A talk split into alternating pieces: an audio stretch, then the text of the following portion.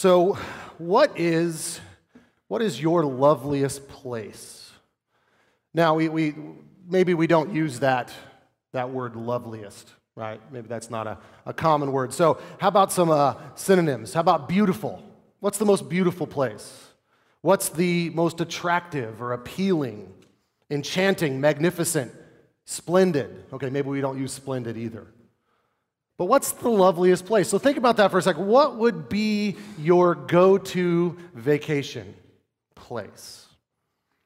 See, I can answer that. I'm going to answer that for my wife, actually.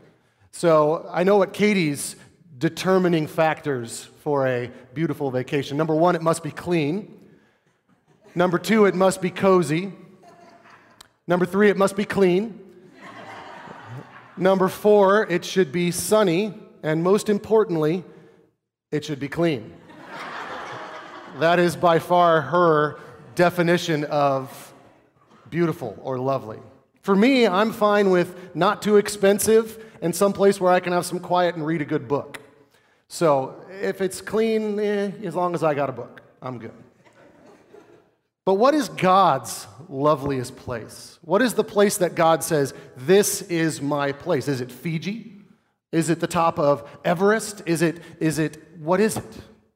Where is that loveliest place? So today we're going to answer that question. This is stemming out of our ladies' retreat that many of you just got back from. Thank you for showing up. Um, this will be your final teaching of the women's retreat, um, and we all get to be a part of it. Now, I'm going to be covering a lot of ground today, unlike what we normally do on Sundays, which is we take one passage and we just dig into that. I'm going to be covering a lot of area. So if this is too much for you to track and write down, please just shoot me an email. There's business cards out there with my email on it, or find me after the service and I will I'll send you a copy of my notes. Because today what we're trying to figure out is what is God's loveliest place? And what does that mean for us as followers of Christ? So I'm going to start off with a quote from Charles Spurgeon, who really, just as usual, nails it. He said, Nothing in the world is dearer, more lovely to God's heart than his church. Therefore, being his, let us also belong to it, that by our prayers, our gifts, and our labors we may support and strengthen it. Now, if we're honest, the church today is kind of ragged on. The church today is put down. The news coverage of the church is going to bring out the things that are not good about it. But we must remember Christ sees his church as lovely. Yeah, the church has problems, and exposing them is a good thing. Yeah, calling out the hypocrisy of people who attend a church is important. But we must remember, despite the church's brokenness, the Christ, Christ loves his church. So today we're going to look at what the Bible says about the church and how Christ views the church. The author of Hebrews wrote that the Lord endured the cross and all its shame. He said, For the joy set before him, from Hebrews 12 2. What joy exactly is that? Well, there's lots of answers to that. We could say it was the joy in his Father, we could say it was the joy in obedience. We could say it's the joy in defeating his enemies. And no doubt all of those are true. But there's another joy that we can't miss. And this joy is the fact that he loves to rescue the broken. He loves to take his broken bride and make her beautiful. Let me show you where we see this. In Revelation chapter 19, verses 8, 7 and 8. It says, Let us rejoice and exult and give him the glory for the marriage of the Lamb has come, and his bride has been made, made herself ready. It was granted her to clothe herself with fine linen, bright and pure. This bride, this picture of this bride on her wedding day, is a picture in the book of Revelation of Christ's church. So, what makes a church lovely? What makes it beautiful? Well, first, we got to figure out what is a church. So, the first question we're going to ask, ask is what is the church? And I'll tell you right off the bat, that's the wrong question. Because the Bible never uses the word church for a place. It's never a what, it's a who. It's never, a it's never just a place, it's a gathering of people. As a matter of fact, the word church in the New Testament is not one single time used for a building. It's always referring to people, whether it's all of the people that are following Christ or it's the people in a certain city that are following Christ.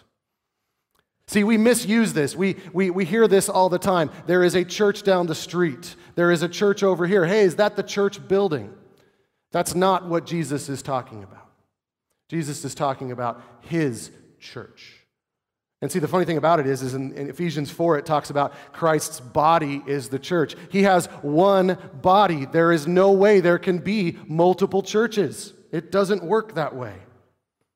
So there is one church, and it is made up of followers of Christ. So, what is the definition of a church? Well, I found a couple of good definitions. I couldn't choose, so I'm going to give you both. The first one is the church is a regenerate people of God saved by the power of God for the purposes of God. I like that. That's alliteration. We could preach that, right? The people of God with the power of God for the purposes of God. Another one I found was that the church is the regenerate people of God, saved by the, sorry, the church of the community of God who live on the ground as the expression of Jesus' superiority and sovereignty. I love that, that we are the on the ground, we're the boots on the ground picture of Christ in this world. So both of these definitions work. We're the people with the power, with the purpose. We're Jesus' expression of himself here on earth.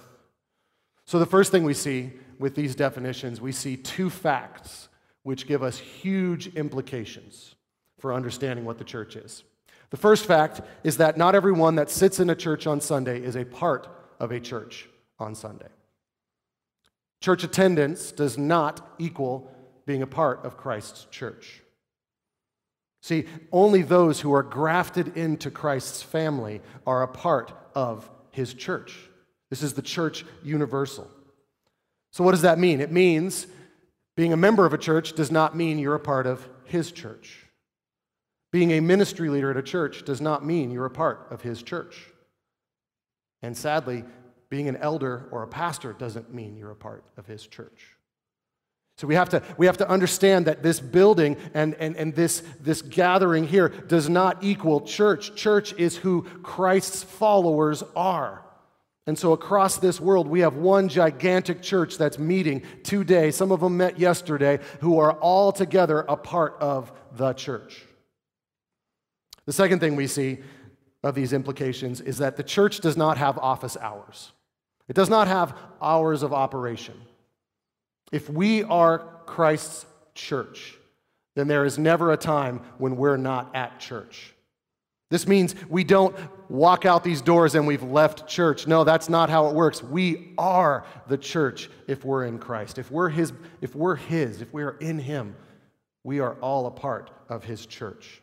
So that means that everything we do, everything we do as blood-bought church of Christ is for the fame of Christ everywhere we go. And we say this every, year, every week. This news is not just for today. Take it with you. Right? The, the point of what we're going to get at today is that that should just be the natural response because we are his body. Not because we attend this church, but because we are a part of his family. The Puritans taught that there were two reasons why the church existed. The first one was for saints to gather together, proclaim faith and obedience to Christ. Okay, that's good. The second reason is that we could show love to other believers.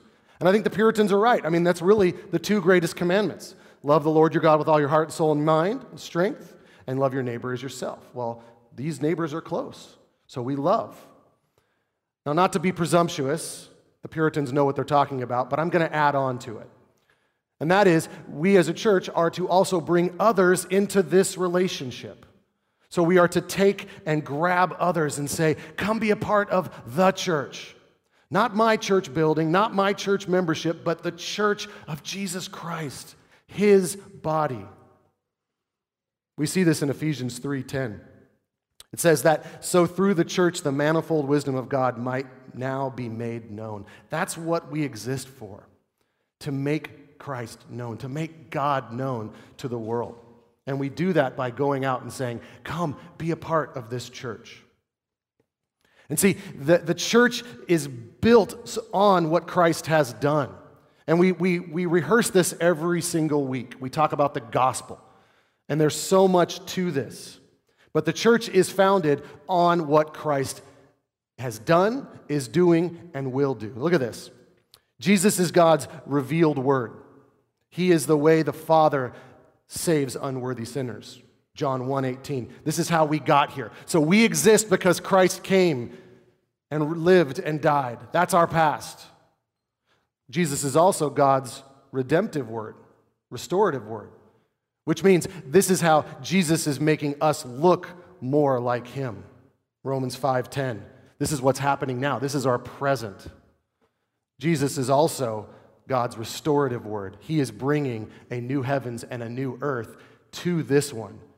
That's what's to come. That's our future. So every time we gather together, we need the reminder and we remind ourselves this is what Jesus has done. This is what he's currently doing. And oh, yeah, just you wait. The future is going to be bright, the future is going to be amazing.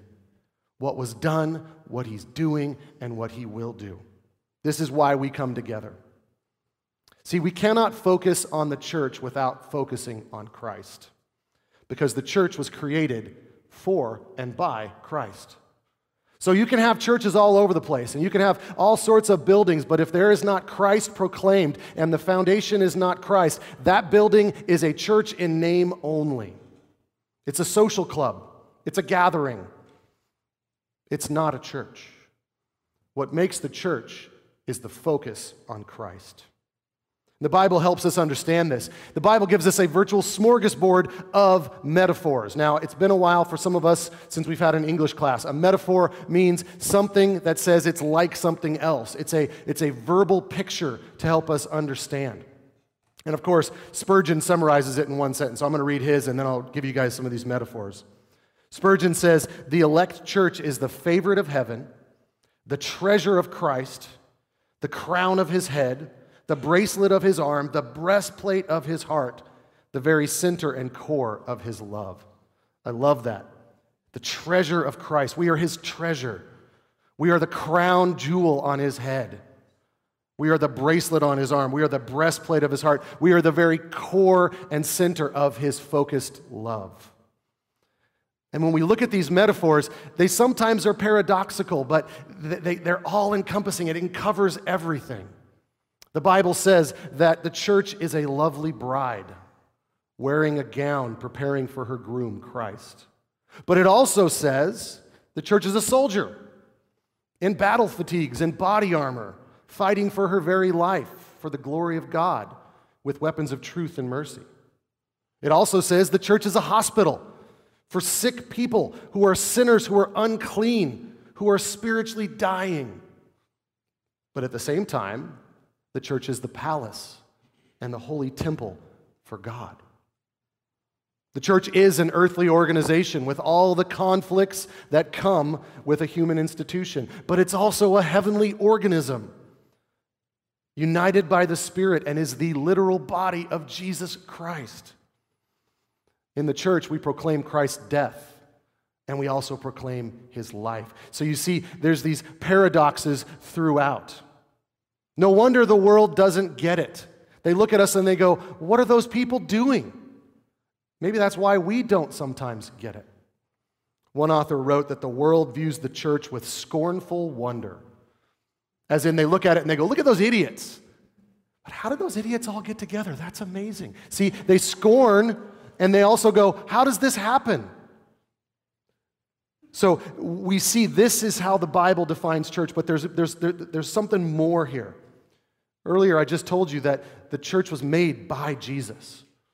So we want to know how does Jesus, how does Christ view his church? Because he's the one that's the founder, the perfecter. He's the groom. He's the one we're preparing for. What does he think when he looks at us? Many times people decide what church they're going to go to, the building, based on what it can do for them, or what it provides them, or how it makes them feel. Does it have the services that I want? When ultimately, what makes a true church is what do they make of Christ? What do they do with Christ? See, the Bible lays out that Christ is the church's founder and foundation, judge and savior, the one who loves us and the one we love. Not only that, he's our preserver, he's our hope, he's our righteousness, he's our holiness. See, Jesus' understanding of the church is all encompassing. He covers every aspect of this, is based on him and what he has done for his church. So, what do, what, how do we get our minds wrapped around this? Well, there's one passage in Ephesians 5, if you wouldn't mind turning there. Ephesians 5 25. We need to see how did Christ and how does Christ view his church. Ephesians 5 gives us a very clear picture of what this looks like. This is what it says. You know, Christ loved his church and gave himself for his church. Verse 25 Husbands, love your wives as Christ loved the church and gave himself up for her. So, the first thing we see about us we see we are his chosen. We are the ones he chose. It says in Ephesians that he chose us before the foundation of the world. Not only did God choose us for salvation, but he's made us his instruments of revelation, divine revelation. He is the way, we are the way he makes us, makes the world know what he's like. He says, I am choosing them, they are mine. Now, it is true, there have been disappointments with people in church. Maybe an unfaithful leader or a particular person hurt you or a ministry let you down. We need to remember this is not the vision that Christ has for his church. The church worldwide and throughout all the ages is not about bringing reproach for Christ, but Christ brings them up for the glory of the Father, for pronouncing him to the world. This is how Christ is going to reach the world. If you think about it, when Christ came and he was on earth, and many of us go, why couldn't we be there? Well, do you guys realize that in the world we live in now, Jesus would have been in one place. How would we have even gotten near him? A few months ago, we went to Disneyland, and the sheer number of people that wanted to watch the electric parade that had just come back made it virtually impossible to see it. Imagine if Jesus were there. Now, I'd hope that the world would have the same intensity as for the electric parade as they would have for Jesus. But we would never get close to Christ. There would be hundreds of millions of people at his right near him. We would be far away.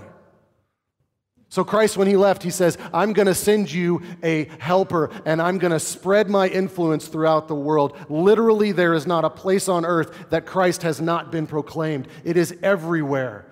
That's what we are, and that's what he has given us the purpose of doing. That Ephesians 3:10 passage, we are to announce the wisdom of God. That's why we exist. It's our purpose. What's God's plan for your life? To make Jesus look as great as he is because he chose you. The next thing we see is that Christ's eternal love and his effective sacrifice define our identity and determine our holiness and glory. Look at verse 26. That he, Jesus, might sanctify her, the church, having cleansed her by the washing of water with the word, so that he might present the church to himself in splendor without spot or wrinkle or any such thing, that she might be holy and without blemish. So, first, we are his chosen, now we are his cleansed ones. Jesus is well aware of the flaws and the failures of the church, more so than any of us are. As a matter of fact, he knows the ongoing evil that is perpetrated in churches. He knows our hidden sins that we try so hard to hide from each other. Jesus, however, has a high view of the church. This is not because he's turning a blind eye to it. He's not coddling us and saying, oh, your sin doesn't matter. No, he says, no, I died for those sins. I take your sins way more serious than you do. He doesn't take sin lightly. He is the church's Savior. Earlier in Ephesians 5, he said, it says, even as Christ is the head of the church, his body, and is himself its Savior. No one takes the church's sin more serious than Christ does. and yet he still loves her. Another quote from Spurgeon. This is the last one, I promise. He says, The church is not perfect, but woe to the man who finds pleasure in pointing out her imperfections. Christ loved his church, and let us do the same.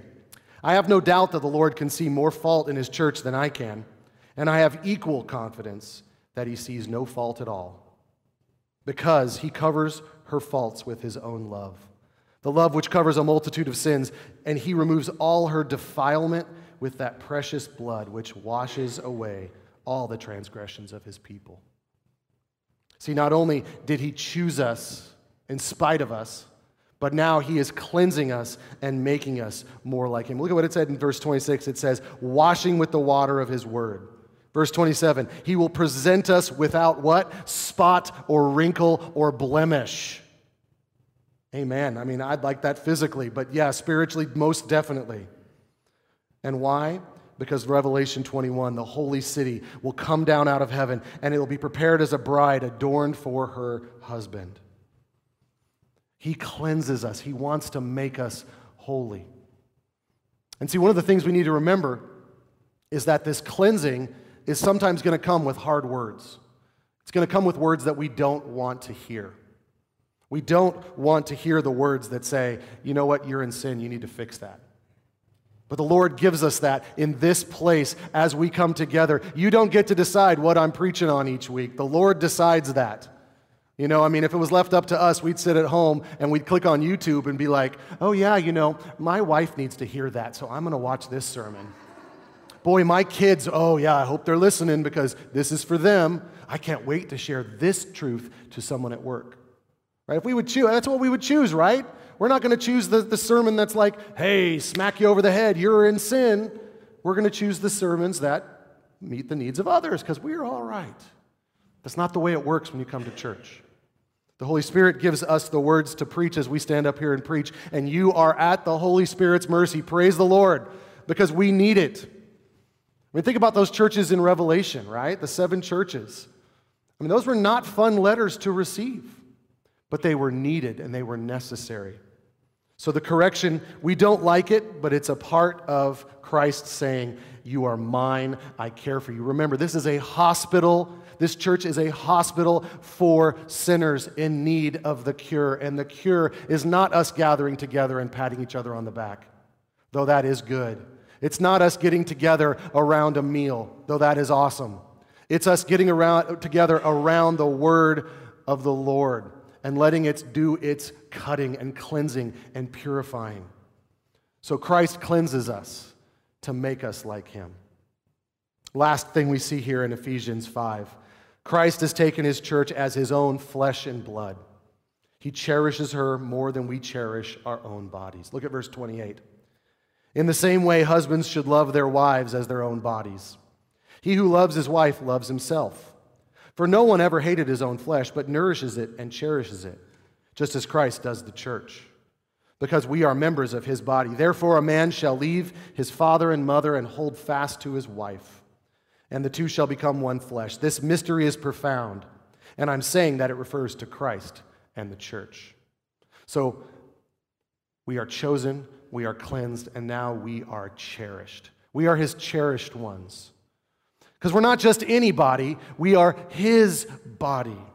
Earlier in Ephesians verse, uh, chapter 1, verse 22, it said, God gave Christ as head over all things to the church, which is his body, the fullness of him who fills all in all. Christ's vision and this understanding of how we are his body boggles our minds. It's, it stretches and defies our explanation. But yet, it is the view that the Bible says is matching what the reality is. Jesus loves his church. He emphatically does not hate his church, he cherishes it, nourishes it. Jesus cherishes you if you are his church. He adores her. He cares for her. He dotes on her. He devotes his attention fully to her. Not only that, but he's pledged to be loyal. He says, I am yours, you are mine, you are a part of my flesh. Christ loved the church and gave himself up for her. This is cherishing at its core. And then finally, the last thing we see in this passage here is we are the wife of the Lamb. Make no mistake, the church is Christ's bride. It is his bride. Not a servant, not a hired individual, not a slave, but a bride, a wife. When we admire someone, when we admire a man and we respect him, appreciate him, the last thing we would be caught doing is saying something disparaging about his wife in public. We show little esteem for a groom when we insult his bride. So, many of us, we would say we worship and admire Jesus with reverence, but do we also take his perspective about the church? Do we look at the church the way, the way he does and see it as a bride? He chooses to be with us for all of eternity. He says, That's my bride. Be with me, be mine for eternity. And that promise starts now. One of the books in the Old Testament that touches on this is the Song of Solomon. Song of Solomon is a book that probably has two ways to interpret it, and I think they're both correct. One is husband and wife love, and I think that's absolutely correct. Along with that is a picture of what it's like for Christ to love his church and how his church should love in response. Remember what Paul said earlier? He said, This is a mystery. This whole marriage, husband and wife thing is a mystery. And I speak of the church and Christ. So, Song of Solomon most definitely applies as well to the church and Christ. And look at how the groom describes his bride here. Song of Solomon 115. Behold, you are beautiful, my love. Behold, you are beautiful. Song of Solomon 4 7. You are altogether beautiful, my love. There is no flaw in you. That word altogether means completely and totally. So I, I, get that in a romantic thing, right? You get the twitterpated and, and you just, everything's beautiful and everything's great. But we know as we look at ourselves and we go, I'm a part of the church and I mess up.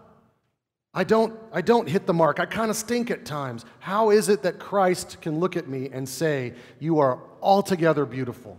You are altogether perfect. And it's because of how Christ views us, what lens he looks at us. See, the focal point of how Christ sees his church is his death on the cross. It is his righteousness, his forgiveness, his love, his grace that he sees us through.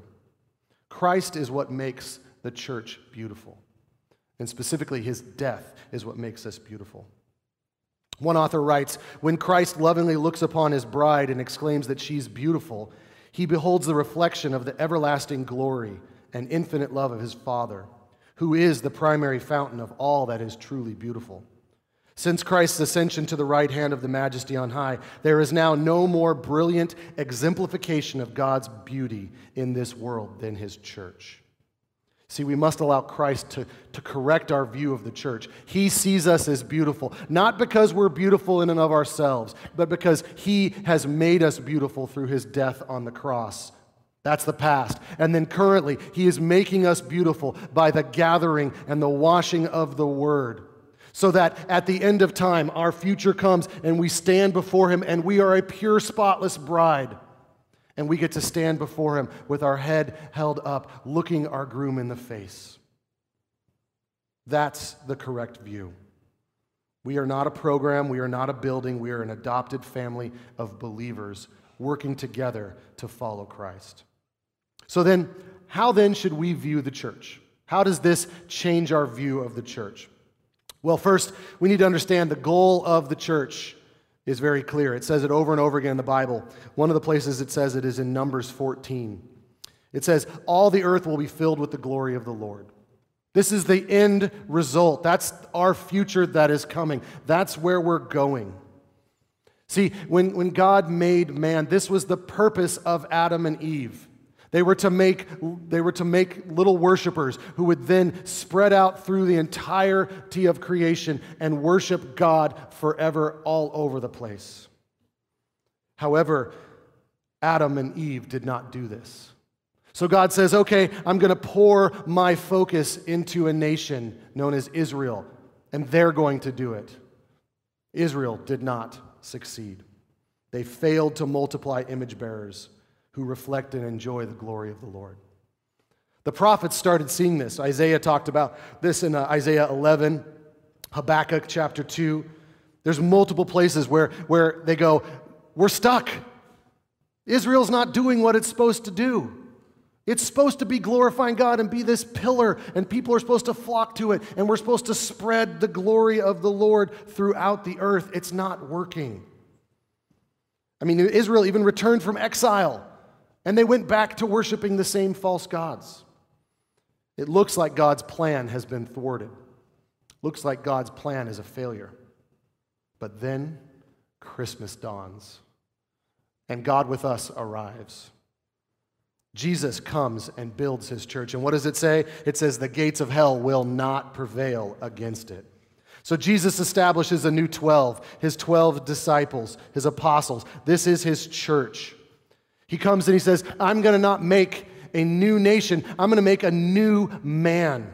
Ephesians 2:15, creating a new man in place of the two and making peace. Not only that, but he's creating this church to be a possession to proclaim his excellencies. 1 Peter 2 9.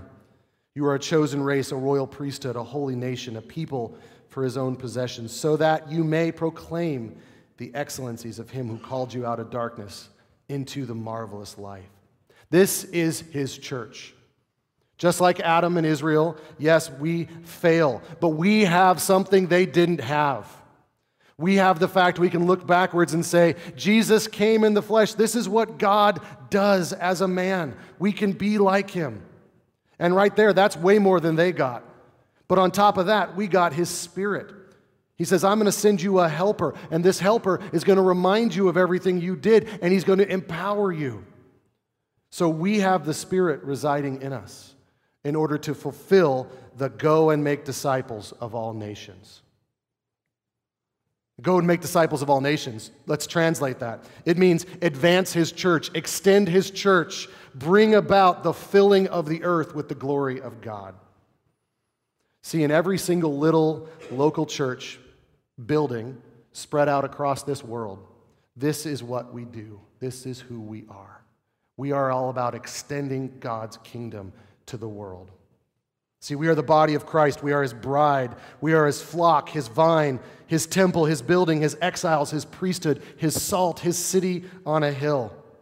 We are given a commission, and that commission will not fail. We will make disciples until, like Habakkuk 2:14 says, until the earth is filled with the knowledge of the glory of the Lord as the waters cover the sea. And just how Adam and Eve started in the garden, and their job was to fill the garden with kids who worshiped him forever, we are going to end up in a garden in the middle of a gigantic city around which the church will worship Christ for eternity. Praise God that that's our future. So when we see this, when we understand how the church is the demonstration of his power, of God's power to the world, it's no longer something we attach to what our lives are really about. It's not an add on. It's not, I do this, but also I go to church. Instead, when we see her true beauty and we see the true universality of God's plan, we will see it rightly.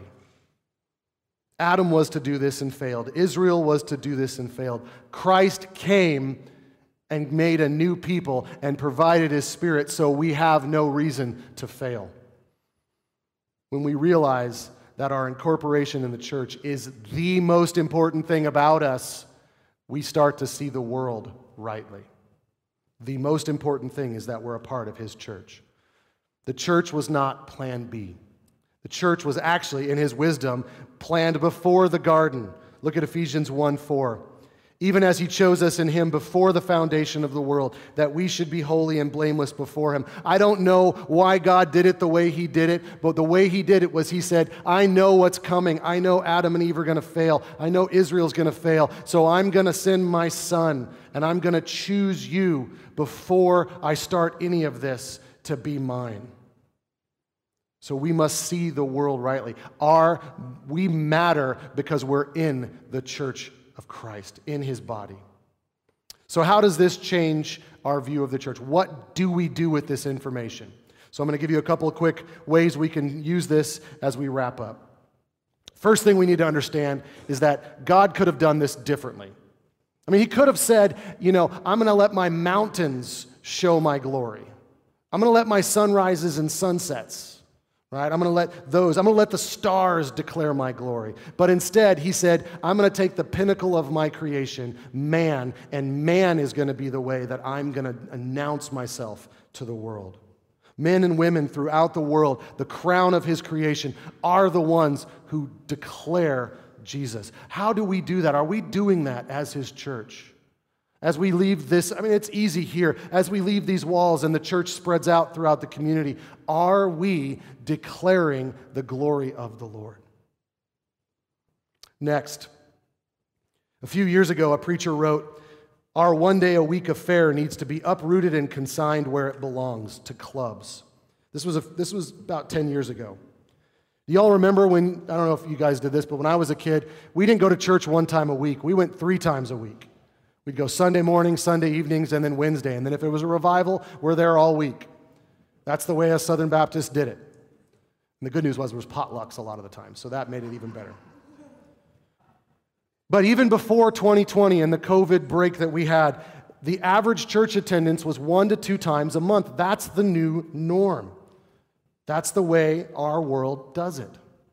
We need to understand what we are seeing here. The church is not a club. And when we treat it as such, we're betraying the fact that we are spiritually decayed in our view of the church. We're not seeing the church as the most important thing about us. Instead, we see it as, hey, I'm a part of this club. We meet every few weeks, and sometimes I miss, and sometimes I don't. Instead, we must see it as the family of God on earth. Now, I know not all families are perfect, and if I was to say you need to not forego seeing your family every week. Some of you are like, I could go a long time without seeing my family. But when we understand that what makes us valuable is the fact that we're a part of this family, the last thing we want to do is take a break from our family.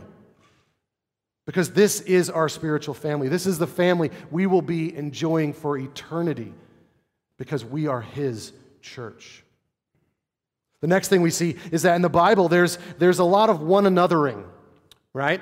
In the New Testament, there are 59 one another's. And that's just inside the churches. That's just talking about what we're to do with one another.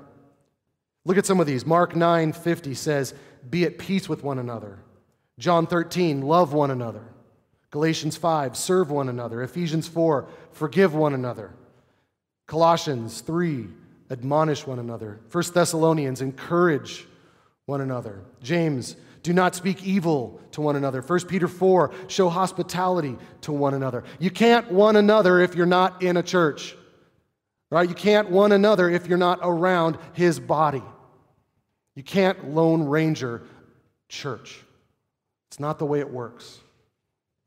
See, the thing about it is, the world is all about self, and it's all about what I get out of this. The church is all about other.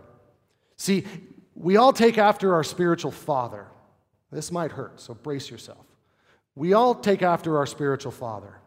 If our spiritual father is Satan, we're going to be self absorbed and self focused. If our spiritual father is Christ, and that he is the one that created the church, we are going to be about the other. And we're going to be about how can I bless someone else and not me. Remember what Philippians 2 says Have this mind among yourselves, which is yours in Christ Jesus, who, though he was in the form of God, did not count equality with God a thing to be grasped, but emptied himself by taking the form of a servant, being born in the likeness of men. So we need one another to be able to obey God and to do the one anothering that we do. Next, we must, we must see Christ rightly. See, when we get together, there's, there's this, this temptation when we gather as the church that, that we're just going to kind of glance at Jesus, or, or we're just going to be a spectator, or we're going to sit on the outside of community. Hear me on this glancing at Jesus does not make a sinner beautiful. Sitting, being a spectator at a church does not make a sinner beautiful. Being on the outside of this community of followers of Christ does not make a sinner beautiful. Instead, we must stare intensely and deeply at Christ, and we must help others in this body do that. And the way to do that is through worship, through teaching, through fellowship. Get in a life group, get in a Bible study, get into church on Sundays. This is where that happens. One author writes We need such a sight of the divine beauty of Christ that our hearts and wills bow before his loveliness. We need to see him rightly, and just a little glance isn't going to work. It needs to be intense. So, right there, if I stopped there, it's like, okay, go, go do it. Get up, let's go. It's a rousing coach speech. The good news is, though, is that, like I said earlier, this is not ours to effort out. The Spirit gives us the power. Like a bride waking up on her wedding day and spending hours to perfect her beauty. Every aspect of the Spirit's ministry to, in, and through the church is to make us beautiful, make us holy. The idea of being beautiful means made to look like Christ. This is what we call sanctification. It means made holy. Bearing fruit and becoming beautiful means you are in Christ and He, more importantly, is in you. This is what the Spirit does. We need to let the Spirit out in our church and allow it to do the work to beautify us, to allow us to love one another, to do all of those one anotherings, to allow us to see Christ rightly and not just a glance, not just be on the outside. We need to let the Spirit in. See, the church needs its oxygen. The church receives all its life through Christ by Christ through the Spirit. We cannot live without the constant intake of oxygen. Our church cannot live without its ventilator of Christ breathing life into us and animating us. He is our life. So, as we gather together as His church, we are constantly reminding ourselves of what He's done, what He's doing, and what He will do, because we forget. We proclaim this every Sunday. We proclaim it in our community that so badly needs to hear it. And we proclaim it to each others because we forget. Let's be a church that doesn't forget. Pray with me. Heavenly Father, it's so easy, Lord, to get our minds mixed up. It's so easy to get our minds thinking about buildings and facilities and programs and plans and campaigns and miss the fact that what we need is we need you. Lord, this church universal, we need more of it. We need to bring people into interactions with you and bring them into your church. Lord, we need each other. Lord, like a body needs its body parts, we need every member of this small gathering in this building. We need them. So, Lord, I, I pray that as you told us to not forsake the gathering. I pray that you, as you've told us to, to love your church, to be a part of your church, help us to do that. Help us to see it rightly. Lord, and I praise you that you don't see us the way we actually are, but you see us in the way we will be when we stand before you. I praise you for that. I praise you that you've done all the heavy lifting and we receive all the benefit. Help us to submit to you and be a part of your church. In Jesus' name, amen.